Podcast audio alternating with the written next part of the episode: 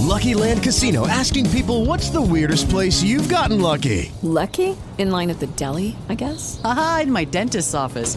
More than once, actually. Do I have to say? Yes, you do. In the car before my kids' PTA meeting. Really? Yes. Excuse me, what's the weirdest place you've gotten lucky? I never win and tell. Well, there you have it. You can get lucky anywhere playing at LuckyLandSlots.com. Play for free right now. Are you feeling lucky? No purchase necessary. Void where prohibited by law. 18 plus. Terms and conditions apply. See website for details. Hey guys, it is Ryan. I'm not sure if you know this about me, but I'm a bit of a fun fanatic when I can. I like to work, but I like fun too. It's a thing. And now the truth is out there. I can tell you about my favorite place to have fun. Chumba Casino. They have hundreds of social casino style games to choose from with new games released each week. You can play for free anytime, anywhere and each day brings a new chance to collect daily bonuses. So join me in the fun. Sign up now at ChumbaCasino.com. No purchase necessary. VGW. Void were prohibited by law. See terms and conditions. 18 plus.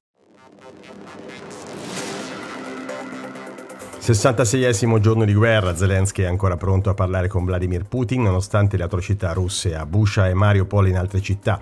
Lo ha detto il presidente ucraino a media polacchi, secondo quanto riporta la BBC. Zelensky afferma di voler incontrare il presidente Putin perché un solo uomo decide tutto in Russia. Secondo il leader ucraino, il rischio che i negoziati con Mosca falliscono è molto alto.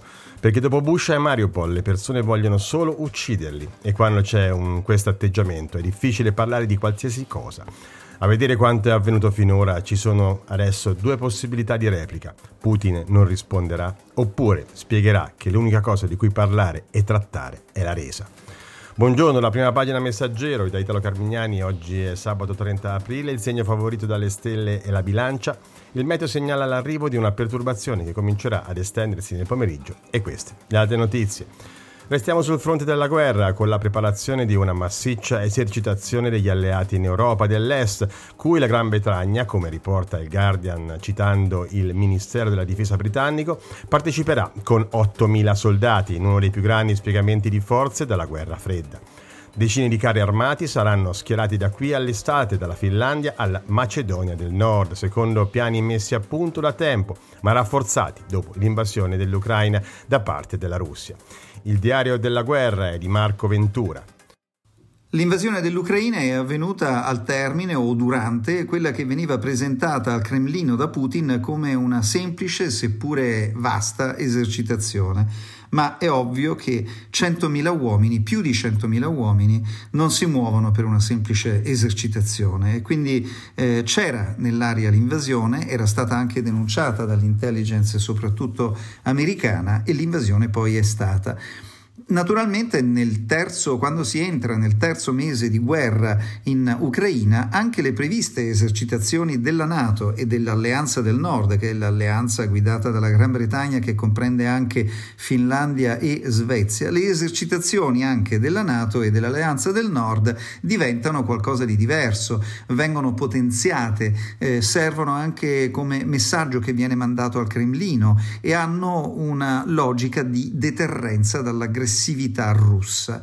Eh, e, e, quindi che cosa succede? Che la Gran Bretagna, che in questi mesi si è dimostrata la più combattiva nel fronte occidentale, annuncia addirittura l'invio di 8.000 unità, si tratta di unità di forze speciali, per esempio di eh, 2.500 paracadutisti che vengono mandati nella Macedonia del Nord per un'esercitazione che si chiama prevista anche quella eh, Swift Response, risposta rapida ed è un, una esercitazione di truppe aviotrasportate, ma mh, mm, in generale la Gran Bretagna annuncia l'invio appunto di 8.000 militari che vanno ad aggiungersi in buona parte ai 18.000 soldati della Nato che si trovano ai confini di Estonia e Lettonia proprio con eh, la Russia, eh, che faranno una grande esercitazione che ha un nome molto significativo, Exercise Hedgehog, eh, che significa esercitazione porcospino, esercitazione riccio, eh, quindi eh, indica una funzione di deterrenza, una funzione eh, difensiva. Mm, e poi ci sono altri movimenti che sono significativi dal punto di vista militare e anche dei messaggi che vengono mandati a Mosca, come per esempio il fatto che abbiano ormeggiato fianco a fianco i sottomarini nucleari di eh, Gran Bretagna, Francia e Stati Uniti in una base eh, che si trova nel Regno Unito, eh, una base che si chiama e ribattezzata Neptune e, e questi, questi sottomarini parteciperanno a loro volta a una grande esercitazione nell'Atlantico del Nord. Quindi si tratta di una vera e propria esibizione eh, di forza eh, e nello stesso tempo anche di solidarietà con, con l'Ucraina. E, e, così infatti l'ha definita il segretario alla difesa britannico Ben Wallace, uno show di solidarietà e forza. Ecco, eh, naturalmente questo corrisponde a una visione dell'Europa completamente diversa da quella alla quale eravamo abituati, un'Europa che è entrata in una sorta di mm, guerra fredda 2.0, nella quale anche la Germania ha eliminato i propri sensi di colpa dopo la seconda guerra mondiale e ha deciso eh, di destinare al riarmo e al rafforzamento delle, della propria potenza militare eh, fondi davvero, davvero ingenti. Eh, dobbiamo abituarci a immaginare davvero una Europa nuova, una nuova guerra fredda. E veniamo all'Italia. È in arrivo un piccolo taglio del cuneo fiscale a favore dei lavoratori. Nel decreto aiuti, che varerà lunedì il governo, è dato per molto probabile invocato dal PD, ma già bocciato da Confindustria. Certa invece la conferma dello sconto in fattura delle bollette di luce e gas, con un innalzamento del tetto della ISEE. Il servizio è di Alberto Gentili. Quindi la politica. Giorgia Meloni, numero uno dei Fratelli d'Italia, è pronta a governare l'Italia. Lo ha annunciato alla convention in corso a Milano. La sintesi è di Claudia Guasco. Suona l'inno di Mameli, la pedana si illumina di blu. Giorgia Meloni, in giacca dirigenziale, sale sul palco sventolando la bandiera tricolore e va dritta al punto. Ci faremo trovare pronti, con proposte serie e le persone giuste al posto giusto. È il nostro tempo, dice. Forte di un partito al 21%, in grado di dettare le condizioni nella coalizione di centrodestra, lancia la sua corsa da candidata premier nel 2023. Siamo stati gli unici a organizzare una conferenza programmatica mentre tutto cambia. Ora, in mezzo a una tempesta, vogliamo essere i primi a indicare la rotta, annuncia. Trasformeremo questa epoca infame in un nuovo risorgimento italiano, assicura Giorgia Meloni. Si candida futura Premier parlando ai 4.600 delegati della conferenza programmatica di Fratelli d'Italia che si svolge a Milano. Città scelta, spiega, anche per rispondere alle accuse di non avere una classe dirigente adeguata a governare e spinge la sua squadra composta, afferma, da uomini capaci, competenti e sinceri. Vogliamo arrivare in vetta e più saliremo, più sarà nostra responsabilità tenere i piedi piantati per terra. Una capacità che si, l'Italia si merita perché ha, ehm, ha pagato un prezzo altissimo all'improvvisazione, dice Giorgia Meloni, e nell'epoca delle grandi incertezze non te la cavi con i like sui social. L'unico antidoto all'imprevisto è la visione. E dalla platea sale un'ovazione quando si infervora. Uno non vale uno, è un'idiozia che ha permesso a gente che non vale niente di arrivare al governo. La leader di, di, Fratelli d'Italia parla per più di un'ora, affronta temi come la guerra in Ucraina, l'Europa, i fondi, i fondi del PNRR, ma nemmeno un accenno alla coalizione, nella quale la tensione è alta e i rapporti al minimo storico. Silvio Berlusconi e Matteo Salvini non sono stati invitati. Lei e il capo della Lega non si parlano da tre mesi e ora lui cerca uno spiraglio nella convention. Faccio gli auguri a Giorgia Meloni. Penso che solo uniti si vince e siccome sarò anche io a Milano, conto di andarla a salutare.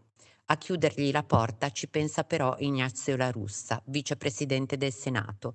Sarebbe un controsenso per noi e per lui. Questa è una manifestazione di partito. Quando faremo una cosa del genere insieme ci saremo tutti. Una notizia di servizio per gli automobilisti, ci sarà un rimborso del pedaggio autostradale per i ritardi superiori a 10 minuti, direttamente riconosciuto in base alla targa della propria auto e senza dover fare alcuna domanda. Cashback in caso di code. Per prima pagina Messaggero America, una notizia curiosa dal mondo della celluloide. La clausola nell'accordo prematrimoniale, una pratica abituale negli Stati Uniti tra Ben Affleck, 49 anni, e Jennifer Lopez. Prevede una serie di rapporti ogni settimana, come segno della fedeltà. Il dettaglio è della corrispondente da New York, Anna Guaita. Sono passati 18 anni dalla rottura del fidanzamento fra Ben Affleck e Jennifer Lopez, nota oggi nel mondo come J-Lo, e la coppia che nel 2002 era stata battezzata Bennifer è di nuovo fidanzata. Ben ha regalato a J-Lo un anello di diamanti verde da 8 carati e mezzo e le ha proposto il matrimonio mentre lei era immersa in una vasca di bagno schiuma. Lei ha accettato e in un video nel suo sito onthejlo.com racconta lacrime agli occhi la sua commozione per questo nuovo amore che definisce perfetto. Nel mondo dei social, però, al di là della commozione dei fan per la rinascita del loro amore, circola un piccante pettegolezzo, e cioè che nel loro accordo prematrimoniale, o meglio il prenup, come si chiama qua negli Stati Uniti, questo documento che moltissime coppie firmano alla vigilia del matrimonio, ci sarebbe la richiesta di lei di avere almeno quattro rapporti sessuali a settimana. Il fatto curioso è che nel 2002, quando si fidanzarono per la prima volta, è noto che era stato Ben a includere questa frequenza di rapporti sessuali, per cui oggi ci si chiede come mai sia stata lei a volerli. E naturalmente circola un'ipotesi, e cioè che J. Lo voglia tenere il futuro marito molto occupato sessualmente a casa perché non cerchi avventure fuori casa. Effettivamente, J-Lo esce da un rapporto con il grande giocatore di baseball Alex Rodriguez che l'ha tradita e possiamo immaginare che ricordi i pettegolezzi che circolarono sullo stesso Ben quando il loro fidanzamento fallì nel 2004 dopo che un tabloid sparò un'esplosiva storia in cui si raccontava che lui aveva passato una notte rovente con tre spogliarellisti. Un altro tassello che di certo J. Lo non dimentica è che anche il matrimonio che Ben ha avuto con l'attrice Jennifer Garner è fallito perché lui era stato infedele. Non è irragionevole dunque che Jennifer Lopez ponga questa richiesta con l'idea di tenere Ben legato a sé. D'altro canto, c'è qualcuno che esprime il sospetto, e conoscendo Hollywood bisogna dare ascolto anche a queste voci, che si tratti solo di una trovata pubblicitaria. 52 anni lei, 49 lui, famosissimi tutti e due e molto amati, sono di certo anche consapevoli dell'importanza della pubblicità per tenere i loro nomi circolanti al massimo su tutti i social, cosa che sta effettivamente succedendo. J-Lo e Ben Affleck si erano incontrati sul set del film Gigli, un vero flop ai botteghini, e furono fidanzati dal 2002 al 2004, dominando allora su tutte le pagine dei settimanali e dei tabloid. Oggi i pettegolezzi corrono sulla rete e la nuova coppia Bennifer 2.0 domina su tutti i siti, su tutti i social e non si parla d'altro, anche grazie al piccante prenup. Forse la seconda volta sarà la volta buona e Bennifer andrà all'altare. 18 anni più tardi, quel freddo gennaio del 2004. Questo e molto altro nelle pagine del Messaggero, in edicola e nella versione online.